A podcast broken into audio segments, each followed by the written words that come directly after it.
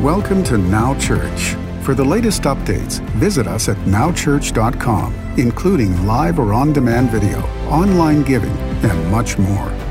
And don't forget to follow Now Church on our social media platforms, including Facebook, Twitter, and Instagram. And please use the hashtag NowChurch. Thank you, and enjoy today's service. Well, we're so glad that you're here today, so glad that you're with us online, and it's going to be a great day. We finished our series called Family Matters. Have you enjoyed it? It's been a great month, I think, just something fresh, just a fresh look at what God is doing, what God is saying. And today the message is called Glimpses of Grace. Glimpses of Grace. You know, you never need grace as much as you do in your own family, right? I mean, come on, let's face it. We all got a weird uncle somewhere. We all got people that show up at Thanksgiving that we wonder, wow, is that really blood relative? Or, you know, we all got people. You know what I'm saying? We all have things. Family is tough. Family is sometimes hard to navigate. But that's where we need grace, not just to come for us, but grace to come through us. Amen? We're going to get into the inerrant, the inspired, the infallible word of the living God that's able to change us, starting in Psalm 68 and over to John chapter 4. Psalm 68 verse 4 says this: Sing to God, sing praises to his name, extol him who rides on the clouds, by his name, Yah. Everybody say Yah. I always said this, that God, he's so positive and strong. That's why his name is Yah. That's positive and strong, you know. I used to say this, if God was wimpy like some people think he is, he'd have named his name. His name is Yah. That's yes in a lot of languages. His name is Yah. And rejoice before him. Verse 5, a father of the fatherless, a defender of widows, is God in his holy habitation. God sets the solitary, the alone, in families. He brings out those who are bound into prosperity, but the rebellious dwell in a dry land. Feeling lonely today? God places the lonely into families. Now, I want to set up for you John chapter 4, the story of the woman at the well. Many of you know it, some of you don't. But in John chapter 4, Jesus and the disciples have been on a long journey, and the Bible says he must needs go through Samaria, the King James said. Must needs go through. Remember, Pastor Chad Braswell, a couple weeks ago, was talking about the Samaritans and how there was a racial, ethnic disparity, anger that was generational, and there was a lot of hatred. Well, the Bible says that Jesus, on this particular journey, had to go through Samaria. In other words, the disciples probably weren't crazy about him going there. But they had to get through there to get to where they were going. So Jesus gets through Samaria, he goes into Samaria, and he finds himself at Jacob's well, which was an historical site, but it was still a functioning water well. And the Bible says that he and the disciples were tired and hungry. How many know Jesus is the Son of God, but he's also the Son of Man? As the Son of Man, he got tired and hungry. And so he goes there and he says, and he says to the disciples, why don't you run over to Publix and get some food? We need to get some food over there. And he said, I'm going to stay here at this moment. And as he does, the Bible says it's noontime, high noon. Not the time when most people want to go to the well and carry big water pots back to the village. But there's one woman there, because she probably doesn't want to be there when everybody else is there, because she's got a bad reputation in her city. They begin a conversation, some of you know it. They begin a conversation, and it goes from water to a discussion of Jesus revealing that he is actually the thing she's thirsting for. And she has enough religious training and teaching that she says, well, oh, so you're a prophet.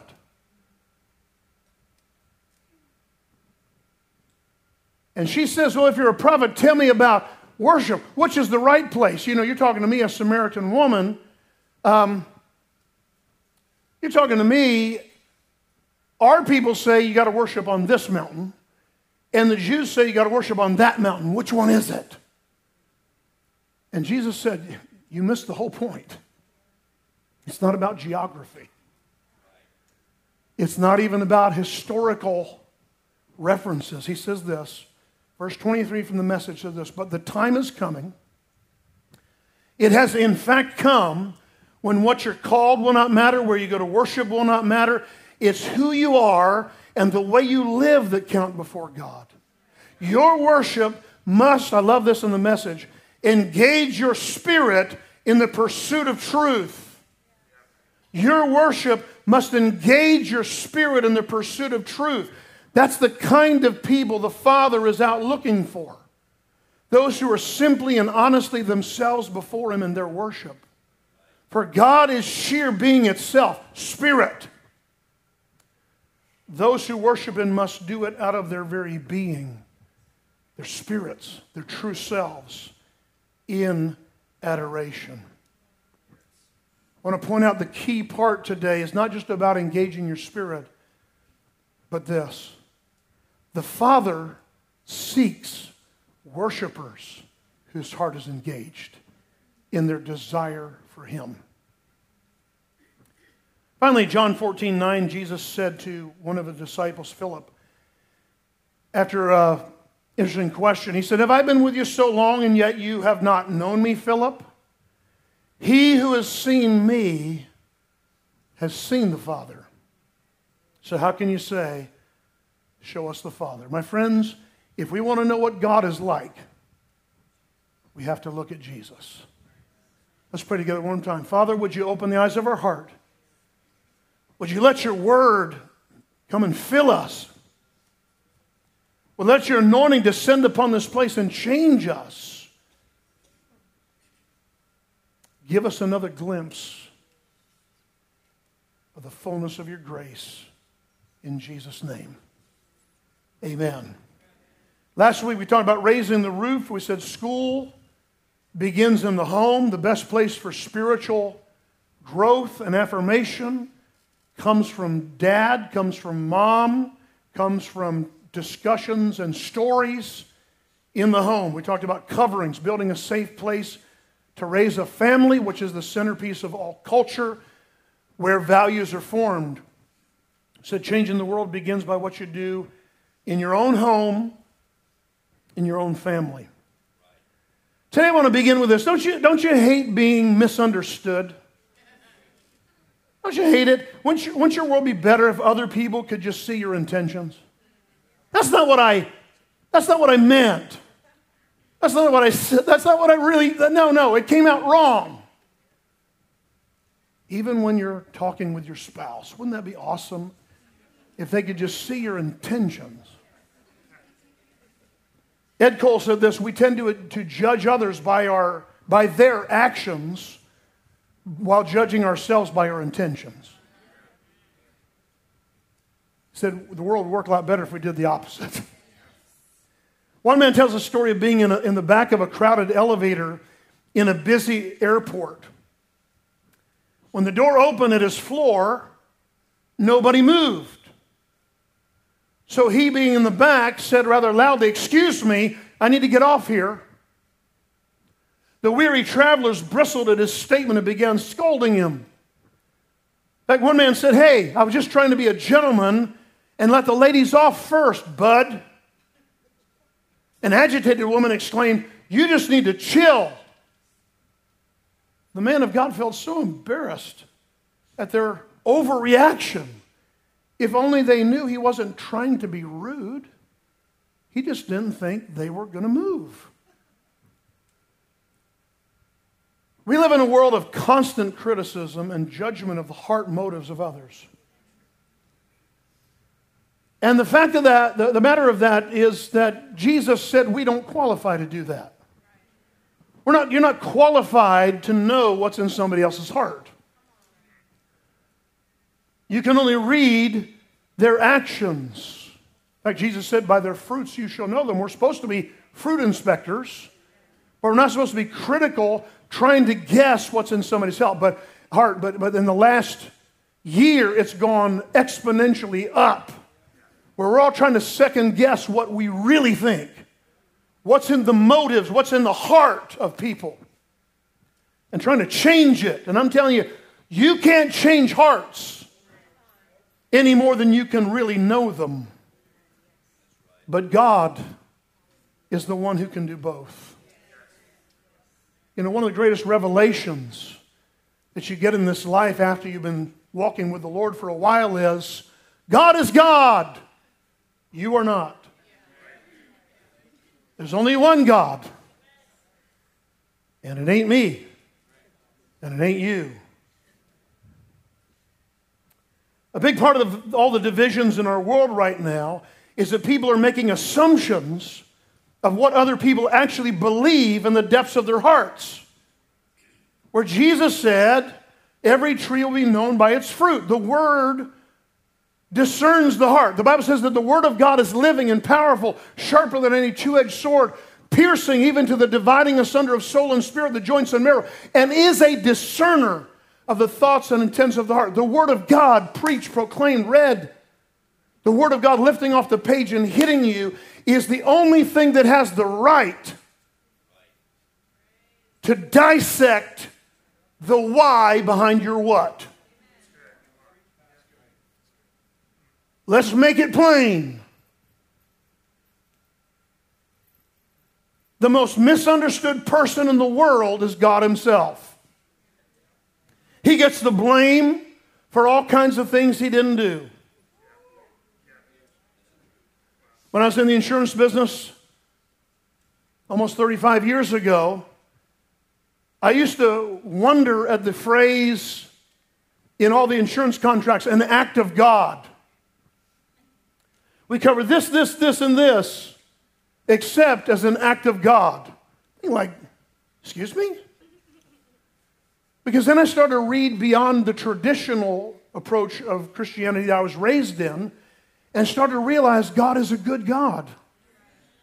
And I started to see that the Old Testament concept of God under the law, the Bible says the law didn't save anyone. The law was simply a tutor. It was a school teacher to get us to the place when Jesus would come fulfill all of it and show us we couldn't do any of it without Him. The Old Testament is not a picture of God the Father that a lot of people still have today. God gets bad press. He gets bad press from the insurance contracts. He gets bad press on TV. He gets bad press from religious people.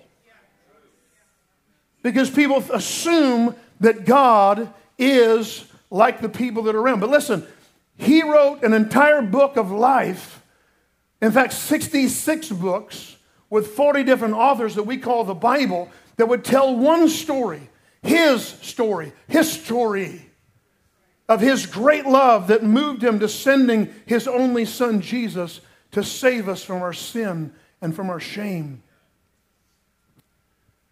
A lot of people get the idea that God is like an old man looking out the window, waiting for somebody to mess up. Hey, kids, shut up. You're being loud in there. And I want to tell you that God is not like that. Heaven is not old manistan.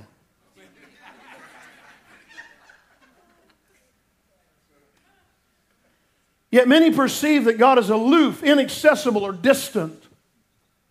Others think He's mean or intimidating, or even that His desire for worship is somehow a self-serving, narcissistic need for constant praise and attention and affirmation for some insecurity. But God is not insecure. God is God. The Bible says He is the all-sufficient one. So He didn't create us because of some deep-seated need within Him. He's sufficient within Himself. In fact, God is more interested in the heart. Listen, God is more interested in the heart of the singer than the song. More interested in the heart of the writer than their books on worship. More interested in the heart of the preacher more than our sermons. One author said, God would rather have a love-filled glance from your eyes than a song parroted from your lips that you don't mean. Because God simply wants love more than liturgy. It's so important that we get to know the heart of God. We have to see that through Jesus. You can only see that through the cross. You can only see that through the New Testament. You can see the heart of God. God revealed in the Old Testament, He revealed, the Bible says, His ways to Moses, but His acts to the children of Israel. His ways He revealed to one, and then Joshua. But to the crowd, God reveals His acts. You have to press beyond the crowd to find His heart, the heart of the Father. How does the Lord think? How does He feel? How does He connect with His kids? I'll say it this way. God has a heart for companionship. Interacting with His creation. He didn't just want obedient subjects. If God just wanted obedient subjects, He would have created more angels. God wanted a family. One of the great problems in our world today, whether you realize it or not, is loneliness. In 2011, the UK launched a governmental campaign all over Wales and England and Scotland, Ireland. A campaign to end loneliness because they realized that they were having an epidemic of loneliness. So they did a whole study, and I don't have time to give you all the stats like I did a few weeks ago about fatherlessness, but the statistics of loneliness today are unacceptable. They're incredible.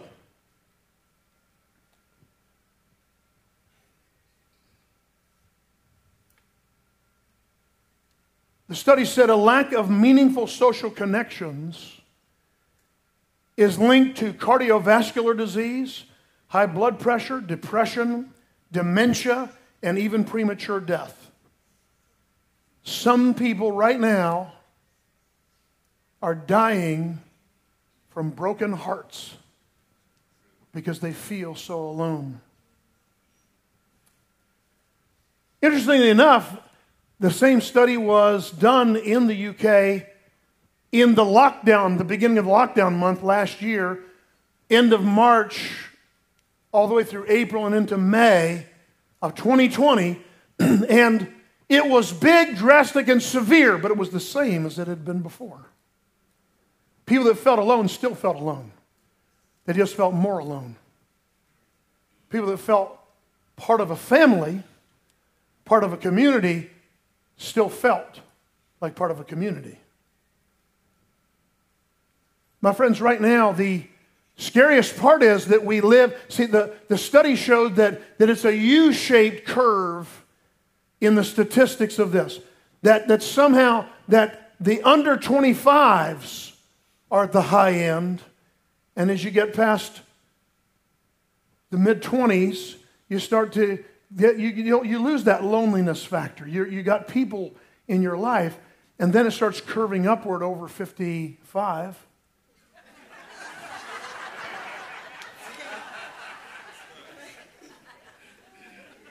Sorry, did I say something funny? But 65 and over and under 25 are the tops of this U. The thing about it is, we have the answer. But here we are, more distanced, distracted, divided, and distributed more now than a year ago. And I would suggest this to you. It's possible to stay lonely even in the middle of a crowd. It's possible to still feel alone even when you're surrounded by people. Even if you have a big family, If you allow those things that try to vex you internally to remain there, to exist and to keep talking to you. Because aloneness emanates not from just where you are physically. Aloneness emanates from an emptiness of the soul. The Bible said this way, as a man thinks in his heart, so is he. The great news is our God has a plan to conquer loneliness. In fact, he never fails at it. Psalm 68, we read it to you in the text today. God sets or places strategically the solitary into families. The word solitary, think of solitaire, a game you play by yourself. God sets the solitary. Listen, the literal Hebrew word for solitary means this: not properly united or connected. God takes those who are not properly united or connected and sets them into families. But the rebellious dwell in a dry land.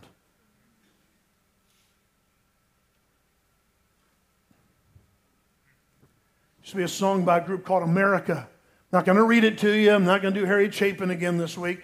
But there's a song called This Is For All the Lonely People. Remember that song? Don't give up until you drink from the silver cup. This is for all the lonely people. God has a place for you in His family. God has a place where you fit, where you belong, no matter what the enemy says.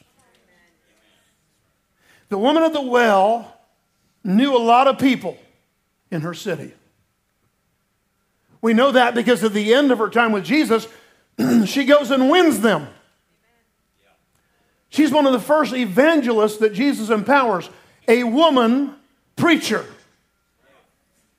One of the first true evangelists, and she affects her whole city because they knew her. At least the men did. The women knew her too. But I will venture to guess that the women didn't want to have anything to do with her.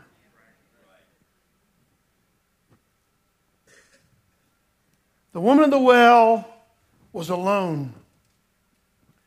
You know, when God talks about lost people, He's talking about people who have lost identity, lost their created purpose, lost their meaning, lost their understanding of who He is, pardon me, and who they are in Him. Think of the guilt, the shame this woman must have been carrying from her past. It's been suggested that she was probably the only person at the well at that time of day, noon, because of the way the other people, especially the women, felt about her. That she wasn't welcomed in the morning shift when most women came to get their water because it was so hot in the day and so much hard work to draw that water. It was your Peloton. It was your workout in the morning. It was your way. But here she was at noon, alone, by herself.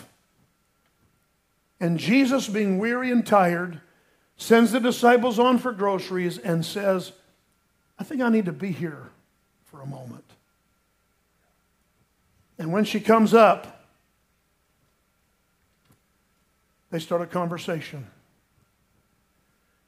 My friends, water is heavy, but sin is heavier. Water is heavy. They always tell you, if you're going to, when you weigh yourself,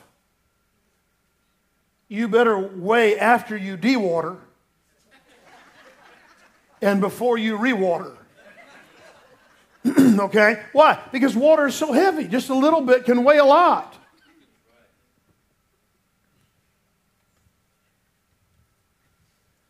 guilty conscience weighs a ton.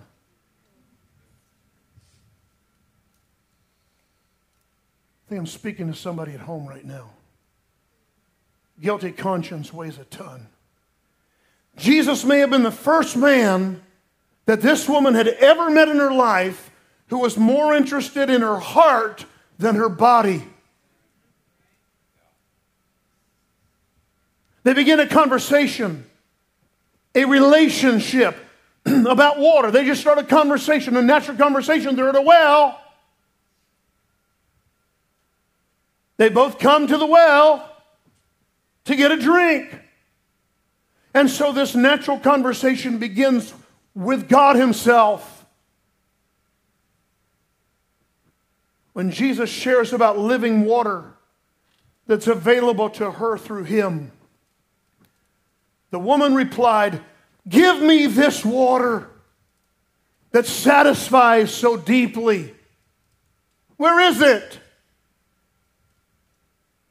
That's when the Lord shifts gears and says, "Go call your husband and then come back here, and I'll tell you the answer to that question." And she says, "I have no husband." And he, through the gifts of the Holy Spirit, working with him and in him, already knew that. In the word of knowledge, he said, "That's right." He said, "Go call your husband and come back here." And she replies, "It's complicated." And he said, "That's right. You've been married 5 times, and the man you're living with now, you didn't even marry him. You're just shacking up." Then she turns it, "Oh, so you're a prophet. Oh, okay, I understand who you are now." And that's when she shifts and deflects it into a conversation about religion and tradition. My friends, Jesus sensed a thirsty heart. Maybe He senses the same in you. Jesus met her where she was and led her out of, I love this statement, the blinding fog of irrational arguments. He cut right through. Listen, in one moment, listen to this. In one moment with one woman with a past, Jesus cut right through racial division, the Samaritan-Jewish divide, religious division, the correct mountain for worship, the gender division, Jewish rabbis didn't talk to women, and moral division, her past. All these things should have kept them far apart, even from having a conversation. But if you've seen Jesus, you've seen the Father. If you've seen Jesus' heart, you've seen the heart of the Father. Aren't you glad today that when we were lost and broken, that He went and paid the price and looked for us anyway? I don't know about you. I wasn't looking for God when He found me. I was trying to push Him away for years. I was trying to rationalize how well I was doing. I love what Michael Pitts has always said when he comes to preach for us. The truth that sets you free often makes you mad the first time you hear it. Didn't know I was lost. I thought I was a pretty good person because I did more good things than bad things. A lot of our world and a lot of American people that have a head knowledge of God believe the same thing. Studies have shown that people, by and large, believe, they say, "I believe in God, and I'm a Christian." But the fact of the matter is that a lot of people, if you really get down to where the truth is, the Bible says we can never be saved by our own works. Our own works are as filthy rags before God. We can only come to Him in a robe of righteousness that we can never clean ourselves. It has to be washed by the launderer's soap, the fuller's soap, the Bible says, that Jesus himself has washed us.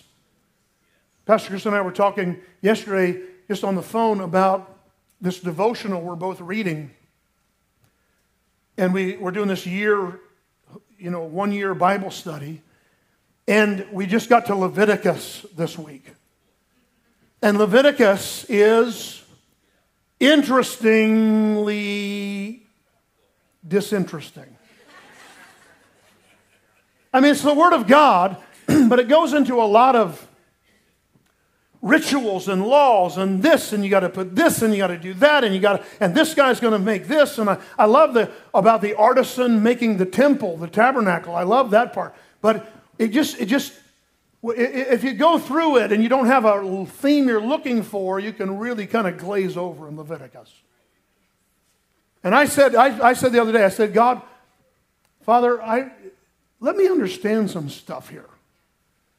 I don't mean to rush over. Your word says that every word is important and crucial. So I'm here out of respect for your word. But unless you do something, I don't get it. Pastor Chris said something yesterday, he just really blessed me. He said, I got something out of the fact that every time that they would sin, the priest, they would have to bring a lamb or an offering alive to the priest, and then that person would have to lay their hand on that lamb for their own sin. And he said, it hit me the personal way that Jesus identified with me. Imagine if you had to watch an animal being slaughtered, that you had just laid your hands on it, and you're saying, I deserve death. I deserve punishment. But I impute all of this sin in my heart, and I put it on this animal. And now you had to watch that animal be killed in front of you. Can you imagine that? Sometimes we don't get the full effect of the cross because we didn't have to personally lay our hand on Jesus. But instead, he laid his hand on us. This woman wasn't qualified to be an evangelist. She wasn't qualified to be loved by God. But he loved her anyway. And he invited her into his family. Jesus came, the Bible says, not to condemn the world, but to seek and to save the lost. We talk about seeking God. God wants us to seek him. He's a rewarder of those who diligently seek him.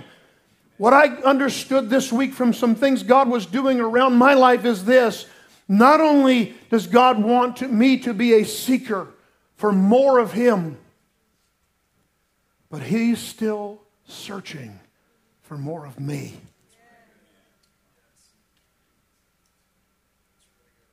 He came to this woman because he was seeking lost people. Jesus is looking to hang out with people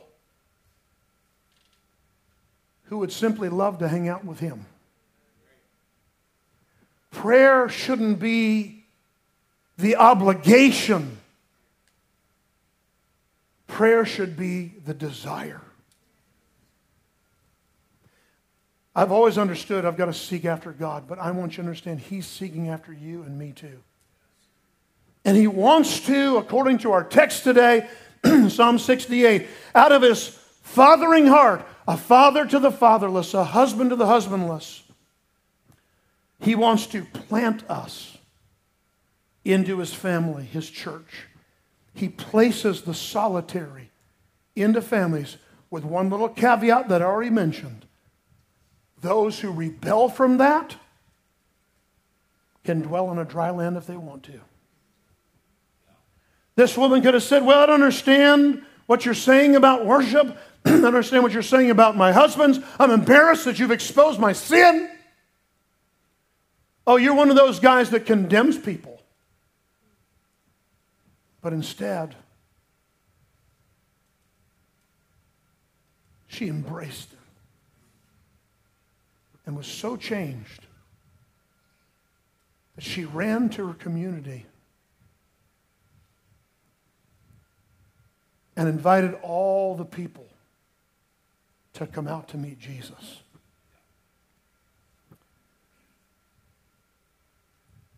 Psalm 92 says this, "Those who are planted in the house of the Lord shall flourish in the courts of our God. They shall still bear fruit in old age." I didn't say anything. I'm 5 years older than you, so I don't have. I'll always be older. I'm just looking to the right and to the left. "They shall still bear fruit in old age. They shall be fresh and flourishing." My definition of planted may be different than yours. My definition is this: planted equals faithful plus fruitful. Grow where you're planted. I don't think we talk enough about loyalty to where you're planted. By the way, Jesus got so refreshed from his ministering to the woman in his conversation interaction that the disciples got back with groceries and said, "Who fed him? He looks full. He looked satisfied." And he looked at these guys and said, "You don't understand. I have food that you don't understand. I have food you know not of."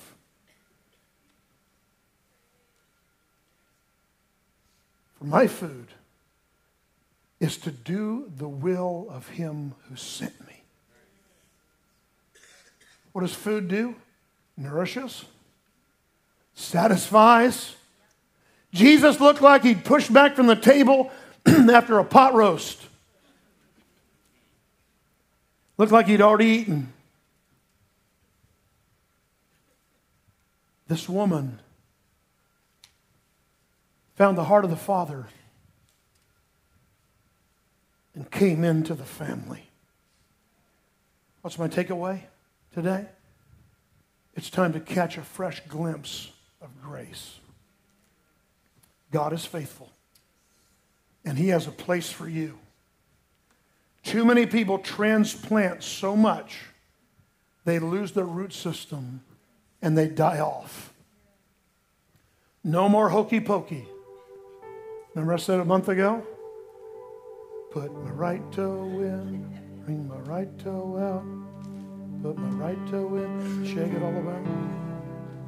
No. Wow, we're filled with humor today. That's what it's all about. It's possible to stare grace in the face and not embrace it. Jesus is still seeking true worshipers today, right now. He's searching for your heart so you can know the Father's heart. Would you bow your head and close your eyes for a moment as we pray? Father, we are moved by your generous love, by your great grace, that you would love us even when we feel unlovely or unlovable, that you would reach out for us through simple encounters and conversations of the mundane things of life that you're looking for, you're seeking after those who would worship you in spirit and in truth. Not to sing a song alone, not to offer a praise or a prayer alone, but to simply be with you. Lord, today as your kids, we just want to be with you. We just want to be with you. As Paul the Apostle wrote, after knowing you for years and years, my goal is that I may know more of him, that I may become progressively and more intimately acquainted with him. Lord, we want to know you. And we want the people around us that are lost and hurting to know you as well, in a real way. Not out of tradition, not out of religion, not out of denomination, but to know you.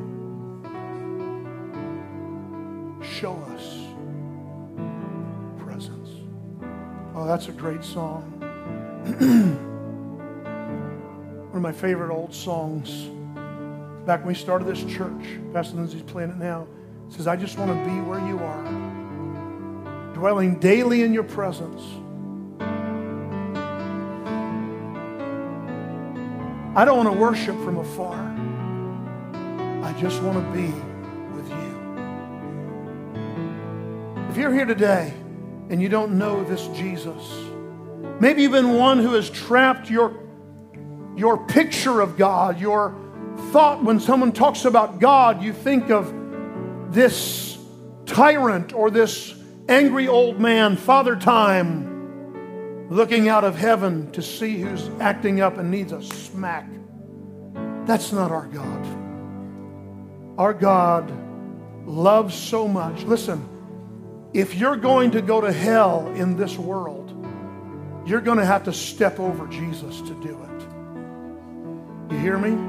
A lot of young people say, well, if God is so loving and so good, how can he send people to hell? He doesn't. People send themselves to hell when they refuse to grab his grace. Jesus has done everything. And all you need to do is receive him today. If you're here today, maybe watching, connecting with us online, if you don't know this Jesus in a real and personal way, if you've never laid your hands on that lamb, in other words, figuratively, if you've never seen your sin given over to Jesus and crucified on the cross, I invite you right now to get in on this prayer I'm about to pray. If you're here today and you don't know Jesus Christ as Lord and Savior of your life, if you've never surrendered to him in a real way, this is your moment to simply throw off all the other stuff, to cut through all of the arguments and divisions, and to say, I need a Savior. I need Jesus. If that's you, would you put your hand up right now and lift it up and keep it up? Just put your hand up right now, lift it up and keep it up. Be bold in your proclamation that he's the Lord of your life. Maybe you're at home and you're struggling. We've come by this well today to talk about what you're drinking, what you're drinking in to your life. But everybody pray this with me right now. Just say, Jesus, come into my heart in a brand new way. Change me. Change the water in my life. I want to be washed by the water of your word. Forgive me. Save me. And help me to live for you. In Jesus' name, amen. If you meant that today, then hopefully something goes from here to right there, from your head to your heart, because that's where salvation really takes place. Amen? If you got something today, put your hands together and bless the Lord, will you? Come on. Thanks for joining us at Now Church. For the latest updates, visit us at nowchurch.com, including live or on-demand video, online giving, and much more. And don't forget to follow Now Church on our social media platforms, including Facebook, Twitter, and Instagram. Thank you.